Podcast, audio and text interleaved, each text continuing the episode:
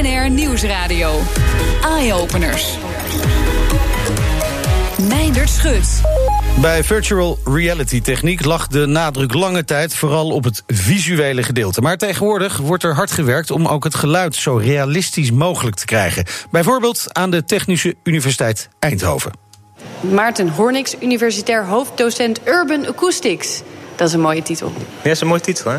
Dat gaat over geluid in de gebouwde omgeving. Dus zowel binnen als buiten. En ook over eh, de goede en de slechte geluiden. Ja, we zijn hier bij de Sound of Science in Eindhoven. Vandaag horen we van alles over de, eigenlijk de techniek achter muziek, achter geluid. Dan hadden we het net al over uh, VR, hoorden we net al iets. Um, dat heeft hele lange tijd vooral de nadruk gelegd op visueel. Maar nu krijgt geluid een steeds betere en andere rol eigenlijk, als ik het goed begrijp. Jazeker. Uh, in de bouwkunde waar ik in werk zie ik VR als een, als een toekomst um, in de zin van communicatiemiddel. Dus als daar, dus als daar het geluid realistisch in zit, dan kan VR gebruikt worden um, in het ontwerp van gebouwen, in het ontwerp van uh, stedelijke gebieden. Zodat uh, niet alleen de, de, specialisten weten wat er gaat gebeuren, maar dat ook burgers en uh, overheden en architecten kunnen meepraten over het ontwerp omdat zij horen hoe het straks gaat klinken en niet alleen kunnen zien. Ja, en dan kun je bijvoorbeeld denken aan hoe klinkt een instrument in een bepaalde concertzaal. Of uh, groter gedacht en buiten gedacht, hoe gaat bijvoorbeeld Lelystad Airport klinken voor de omwonenden? Ja, dat laatste is natuurlijk een heel gevoelig onderwerp. Maar als je, daar, als je dat goed in je uh, virtual reality set hebt zitten, dan kan je dus inderdaad horen hoe vliegtuigen overvliegen, hoe het gaat klinken en hoe hinderlijk dat gaat zijn. En hoe vertaal je nou verschillende ruimtes naar een VR-bril? Ja, dat kan eigenlijk op twee manieren. Dus je kan eigenlijk die ruimte kan je, um, daar kan je de akoestiek van meten. En wat wij met name doen is dat wij die akoestiek berekenen. Omdat als wij het kunnen berekenen, kunnen we het op alle posities berekenen in die ruimte. En als je dat wil doen met metingen, dan uh, moet je wel heel veel meten. Dus dan ben je eigenlijk op een wiskundige manier de akoestiek aan het benaderen? Ja, dat klopt. Dus uh, wij, wij hebben heel veel informatie wel nodig van die ruimte. Geometrie, maar ook alle materiaaleigenschappen. Want alle materialen reageren anders op geluid. En um, als wij die informatie hebben, kunnen wij wiskundig uh, dat geluid inderdaad uitrekenen. Dus als iemand bijvoorbeeld een geluidsstudio aan het bouwen is en diegene wil weten hoe richt ik deze het beste in, dan kun je in de toekomst gewoon in een VR-simulatie eigenlijk alvast gaan bepalen waar hang ik wat en hoeveel lagen uh, opvulling heb ik nodig om de goede akoestiek te hebben. Dat is een heel mooi voorbeeld. Zeker ook omdat mensen die met een geluidsstudio bezig zijn ook heel goed kunnen luisteren. Dus dat, dat ook heel goed op waarde kunnen schatten. En waar kijk je zelf nou het meest naar uit? Uh, wij proberen om een zo realistisch mogelijke virtual reality uh, omgeving te, te maken. Dus we beginnen eigenlijk van die kant. Kunnen we, het, kunnen we een omgeving uh, creëren, zeg maar akoestisch gezien, die, zo, die heel dicht bij de werkelijkheid zit? Hoe dicht zitten we op die werkelijkheid? Dat is een project wat nu loopt. Hè, dus op basis van die berekeningen waar we het net uh, over hadden. Daar gaan we luistertesten mee doen. Hè. Dat zijn testen in ons laboratorium waar mensen dat gaan vergelijken. Kunnen daar, mensen daar aan meedoen? Daar kunnen mensen aan meedoen, ja. Dus wie er nu luistert en denkt, ik heb goede oren of ik vind het gewoon heel leuk, die kunnen zich melden en die kunnen uh, mee helpen testen. Hoe echt is het nieuwe VR-geluid? Ja, zeker weten. Ja, je hoorde heel erg in het echt collega Carlijn Meinders in gesprek met Maarten Hornix tijdens de Sound of Science van de Technische Universiteit Eindhoven. Op bnr.nl slash eyeopeners vind je meer over hoe je je kunt aanmelden. BNR Nieuwsradio. BNR Eyeopeners. Meindert Schut. Stel, je bent een nieuwkomer in Nederland en je wilt de cultuur en de mensen leren kennen. Maar waar begin je dan? Waarom niet gewoon op een festival? Dat dachten in elk geval de bedenkers van New Faces. En zo stonden afgelopen jaar al tientallen nieuwkomers als vrijwilliger mee te draaien tussen de dansende mensen. Van New Faces is hier Matthea de Jong. Welkom. Leuk dat je er bent. Laten we even beginnen eigenlijk bij de basis. Hè. Het woord nieuwkomer. Wat, wat verstaan jullie daaronder? Ja, dat is altijd zo ingewikkeld met al die labeltjes. Ja, precies. wij, wij vonden nieuwkomer wel een soort neutrale term in dit hele uh, vocabulaire. Nieuwkomer voor ons zijn dat asielzoekers, statushouders, mensen die recent naar Nederland zijn gekomen en hun best doen om een nieuw leven op te bouwen hier. Maar dat kunnen dus ook expats zijn, bijvoorbeeld, om maar iets te zeggen. Ja, um, we, we, hebben ons echt gericht op mensen okay. die geforceerd ja, um, gemigreerd zijn naar Nederland of gevlucht zijn naar ja. Nederland. Ja. Oké, okay. nou hebben we jouw collega Human Nassimi afgelopen zomer op een festival op Vlieland gesproken. En via Innovest konden jullie daar nieuwkomers dus als vrijwilligers inzetten. Luister even mee naar uh, waar we het toen met Human over hadden. Het is heel erg verrassend dat er zoveel prachtige festivals zijn in Nederland. Met ontzettend veel fantastische vrijwilligers. Maar uh, minder dan 1% of zelfs 0,5% daarvan nieuwkomers zijn. Ja, een half procent, dat is natuurlijk inderdaad heel weinig. Ligt dat nou aan de festivals? Of weten de nieuwkomers niet dat werken als vrijwilliger op zo'n festival ook een optie is? Allebei een beetje. Ja. De, we kregen heel veel terug van de mensen die hebben deelgenomen aan New Faces. Van, oh ja, hey, ik wist helemaal nooit dat wij ook vrijwilligerswerk kunnen doen. Of dat dat überhaupt bestond. Dus de doelgroep zelf, die, die was daar niet van op de hoogte. Maar ook voor festivals zit het niet echt in het systeem nee. om dat uh, actief, proactief te benaderen. Nou, uh, sprak uh, collega Carlijn Meinders met Human deze zomer. En ze vroeg ook: als er nou festivalorganisaties luisteren die denken: ik wil deze groep dus ook bereiken, hoe ze dat dan kunnen doen. Nou, dit is wat hij zei. Ga gewoon naar het ACC en vraag die mensen die daar daadwerkelijk staan. neem, neem je mobiel mee, laat een video aftermovie zien van je festival. Dat is hoe je binnen vijf minuten een, een vrijwilliger hebt uh, ingeschreven. Is het echt zo simpel, binnen vijf minuten? Ja, we hadden echt enorme respons op, uh, op hoe wij het hebben aangepakt. We hebben gewoon een, een oproep gezet op Facebook, die werd meer dan honderd keer gedeeld. Um, we hebben natuurlijk wel een beetje gericht op uh, plekken ge, gepost waar we wisten dat veel, veel mensen het zouden kunnen zien. Maar inderdaad, loop een AZC binnen, bel even met de gemeente. er zijn in heel veel steden lokale initiatieven die ehm, mensen met een vluchtelingenachtergrond betrekken. Dus ja, zo ingewikkeld is het inderdaad niet. Maar je moet het wel even doen. Ja, en, en je moet het dus ook in het begin wel even faciliteren. Dat hebben jullie ook gedaan bij een aantal festivals. Maar ik neem aan dat het uiteindelijk het doel is dat dat niet meer nodig is. Dat het vanzelf gaat. Klopt. En wat we hebben gemerkt is dat de festivals soms het eerste jaar nog even uh, extra uh, ervoor moeten gaan. Ja. Maar dat het daarna eigenlijk helemaal niet zo ingewikkeld is. Lukt het ook gelijk na één jaar om het die festivals, aan die festivals zelf over te laten? Ja, zeker. Welcome to the Village heeft het in 2017 hebben we een pilot gedraaid. En in 2018 ging dat prima gewoon zelf. Ja. En uh, zij gaan het ook volgend jaar weer voortzetten. Dat geldt over, overigens voor alle festivals waar we mee hebben samengewerkt. Ook Oerol en Into the Great Wide Open hebben aangegeven. Te gek of jullie er nou bij zijn of niet bij zijn met New Faces. Wij gaan het volgend jaar weer doen, want het, het is ons gewoon heel goed bevallen. Nou, vroegen we Human ook of hij nog geraakt wordt he, door de feedback die jullie van de vrijwilligers zelf krijgen. Luister even mee. Je zou je niet kunnen voorstellen, denk ik, dat als mensen twee, drie dagen op een festival zijn en meedoen als vrijwilliger, dat het een levensveranderende ervaring zou zijn.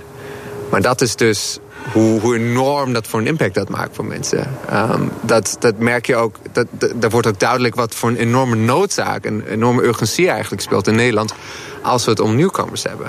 Dat die mensen blijkbaar zo weinig te doen hebben en zo'n klein netwerk hebben, dat ze zo'n kans dus enorm waarderen.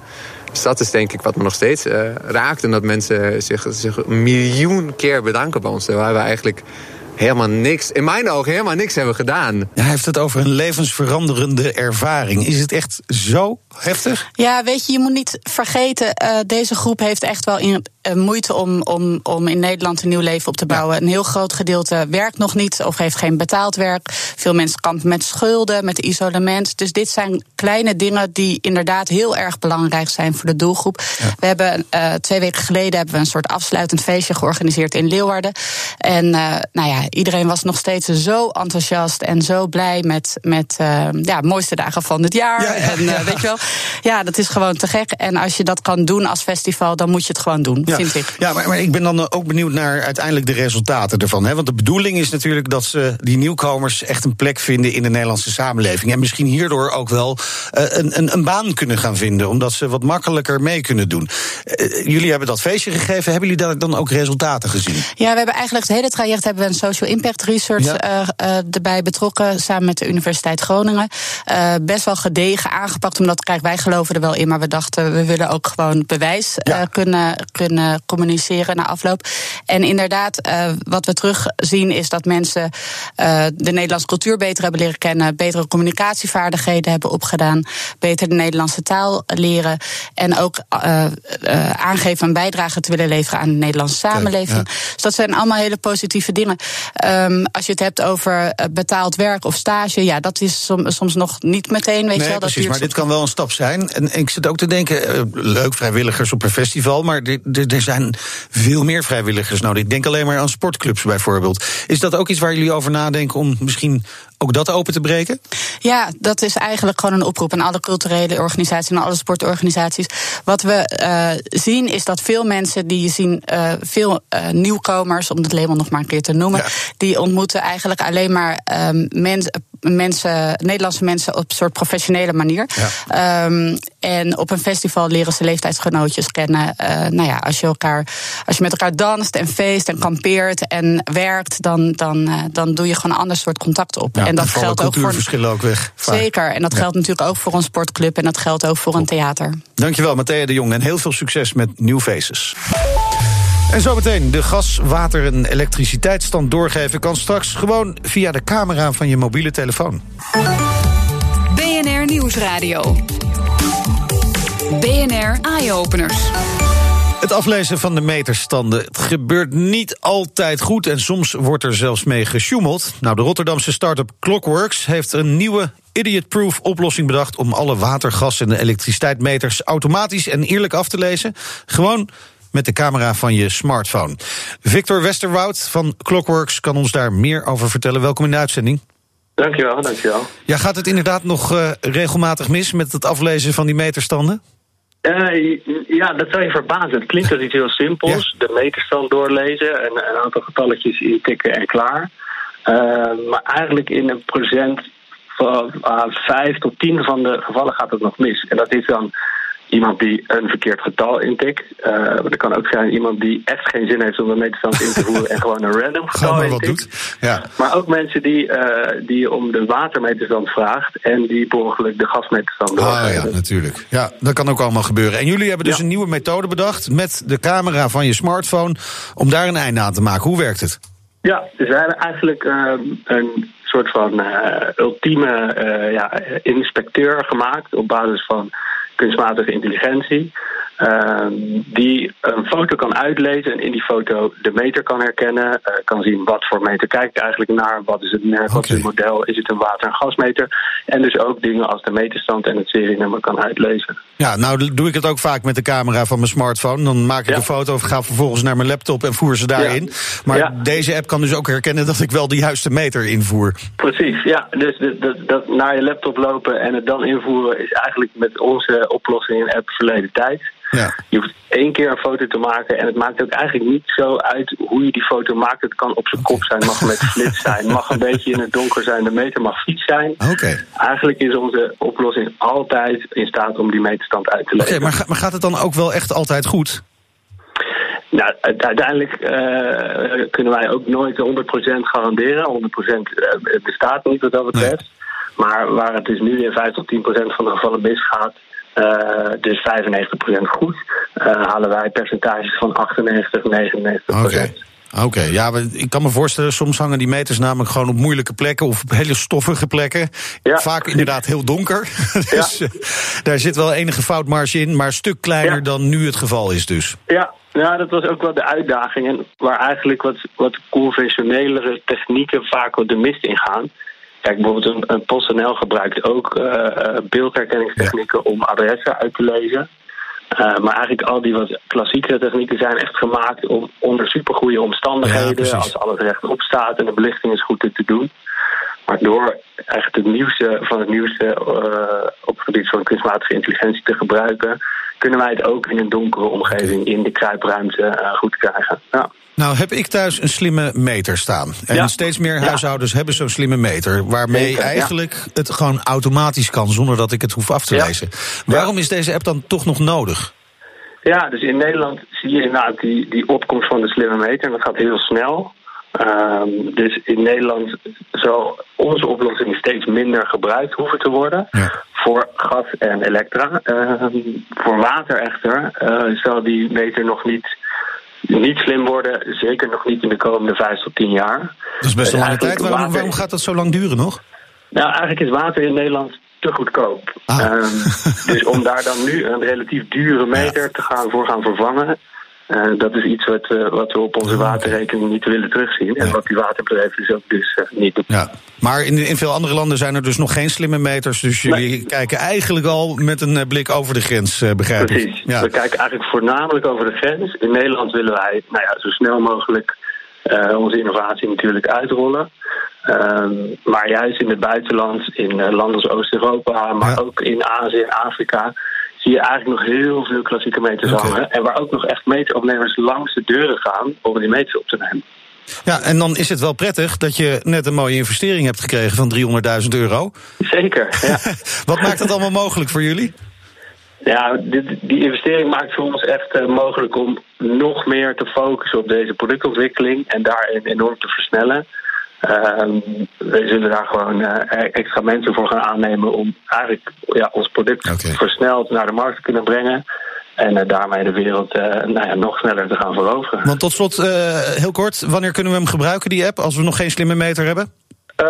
We beginnen uh, vanaf januari met uh, het integreren bij uh, een aantal waterbedrijven en netbeheerders. Okay. Ja. Maar we zijn ook al op Facebook, kan je onze chatbot ah, okay. gebruiken om even je fotootje heen te sturen. Nou, handig. Dankjewel. Victor Westerwoud van Clockworks en heel veel succes. De toekomstmakers. Een neus voor een veiligheidsschoen gemaakt van ijzersterk restmateriaal uit onder andere de automotive sector. Ilse ten Bruggekater laat ermee zien dat ook deze producten een tweede leven kunnen krijgen. Het materiaal stond voor een onderzoek eigenlijk vast. Uh, het is een materiaal wat eigenlijk in een, uh, ja, bij een groter onderzoek hoort. En met dat materiaal ben ik echt gaan kijken hoe kan ik daar nou een veiligheidsschoenneus van maken die voldoet aan alle eisen die daar gesteld worden. Ja, dat zijn niet zomaar eisen, want er moet zo'n nee. beetje een uh, olifant op je voet kunnen staan ja. zonder dat er iets gebeurt. Um, dat, dat maakt het wel um, moeilijk, denk ik, om van materiaal wat al gekozen is, zoiets te kunnen maken. Ja, ik heb eigenlijk um, ja, de eisen die daar gesteld worden zo'n schoen zijn eigenlijk uh, voor impact en compressie. Dat zijn er nogal zware belastingen. En dat maakt die veiligheidsschoenneus ook eigenlijk een heel interessant product om naar te kijken. Want ja, je wil eigenlijk ja, hoogwaardig materiaal wat al een keer verwerkt is, wil je eigenlijk overnieuw gaan gebruiken. En eigenlijk nog dezelfde eisen daarmee kunnen behalen. Dus dat was wel een grote uitdaging. Ik heb begrepen dat het, dat het voor die sterkte uh, zelfs uitmaakt in welke richting de vezels staan. Ja, klopt, klopt. Dus dat was wel een aspect om rekening mee te houden. Want de verwerkingsmethode waar ik mee gewerkt heb, Um, ja, dat is eigenlijk totaal anders dan hoe huidige ja, bestaande compositenneuzen gemaakt worden. Daar leggen ze eigenlijk matten in een bepaalde volgorde op elkaar en die persen ze eigenlijk in een vorm. Terwijl het bij mij ja, veel meer willekeurig is waar de vezels komen. En hoe heb je het dan toch voor elkaar gekregen dat die sterk genoeg werd? Uh, ik heb eigenlijk eerst gekeken naar wat kan het materiaal nou aan als het gewoon zeg maar, een soort van staafje is. En vervolgens ben ik eigenlijk gaan kijken van, goh, uh, hoe zou dat er ongeveer uitzien in mijn neus? Dus heb ik eigenlijk ja, gewoon bij het begin beginnen. Dus ik had een bepaald uh, ontwerp van een bestaande neus. Nou, daar eigenlijk wat, wat algemene handberekeningen overheen gooien. En vervolgens ook wat simulaties om eigenlijk te kijken wat hij in theorie zou gaan doen. En uh, aan de hand daarvan, nou, waarschijnlijk zou dit gaan werken. Dus zo een neus gaan produceren.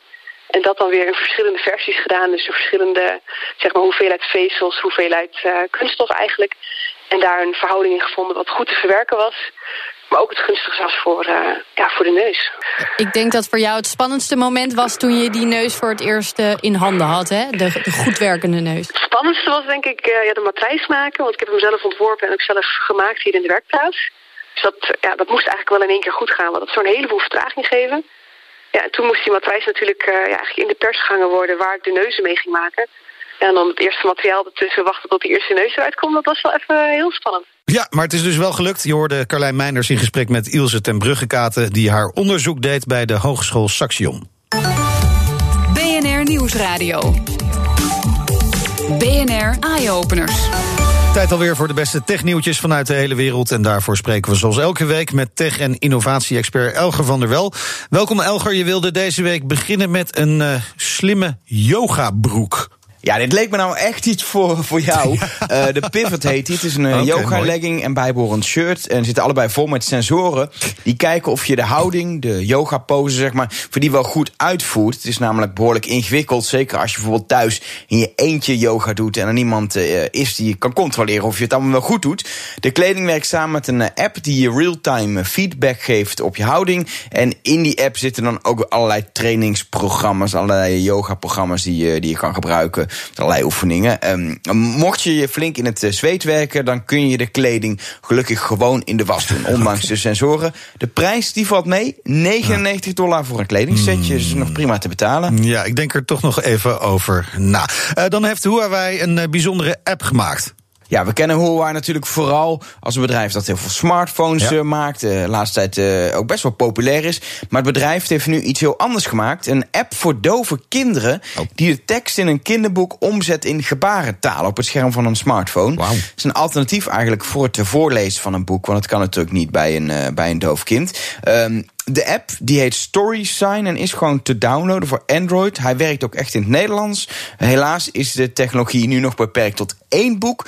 Maar Huawei heeft uitbreiding beloofd met uh, meer boek. Echt een uh, ja, mooie, mooie innovatie. Denk zeker, ik. zeker een mooie innovatie. We gaan deze week ook nog even naar Duitsland, uh, Elger. Ja, de Duitse verkeersorganisatie ADAC die gaat namelijk experimenteren met de elektrische helikopters om traumaartsen snel naar de plek van een ongeluk of een andere bijna ramp misschien wel te krijgen. Het gaat om een Volocopter gemaakt door een Duitse start-up waarin er twee personen kunnen zitten. Uh, ze kunnen ruim een half uur in de lucht blijven met dat ding en hij vliegt uh, maximaal 100 km per uur. Dat is niet per se sneller dan een auto, maar omdat je niet over de weg hoeft ben je toch een stuk sneller te plaatsen. De tests die vinden uh, plaats in twee deelstaten, Beieren en Rijnland-Palts. En over een jaar volgen de eerste resultaten. Het idee is dat de elektrische helikopters uiteindelijk de auto's van de traumaartsen gaan vervangen. Nou, heel spannend als dat lukt. En dan uh, tot slot een robot die ruzie maakt met een astronaut. Ja, ik weet niet of je die video toevallig al hebt uh, langs zien komen. Nee. Maar Robot Simon, die uh, aan boord van de ISS dient doet als een soort collega's voor de astronauten daar, ja? kan niet zo goed overweg met astronaut Alexander Gerst. Um, ja, die, die, die, de bedoeling is dat hij dat hij ja, eigenlijk is getraind om Gerst echt ja, persoonlijk aan te kunnen spreken, om te leren kennen, zodat hij goed kan uh, samenwerken. Zo weet, zo weet Simon zelfs wat de favoriete muziek van Alexander Gerst is. En daar ging het eigenlijk mis, want op een gegeven moment begon die robot die muziek gewoon af te spelen. En toen Gerst Simon vroeg ermee te stoppen, bleef hij maar doordrammen. en steeds wilde hij opnieuw die muziek afspelen. Uiteindelijk ging dat hele gedoe wel een, een ja, nog even door. Op een gegeven moment had Simon zelfs het idee dat Gerst hem niet aardig vond. En ontstond terecht een, een, een pijnlijke situatie tussen robot en mens. Uh, gelukkig allemaal maar vrij oppervlakkig, niks gevaarlijks. Maar het geeft wel aan hoe lastig die interactie kan zijn met een, met een ja, robot. Nou, ik had een lange hamer gepakt. Dankjewel, Elger. En dat was hem ook voor vandaag. Terugluisteren kan via de site, de app, iTunes of Spotify. Je hoort ons in de toekomst. Tot volgende week. Als werk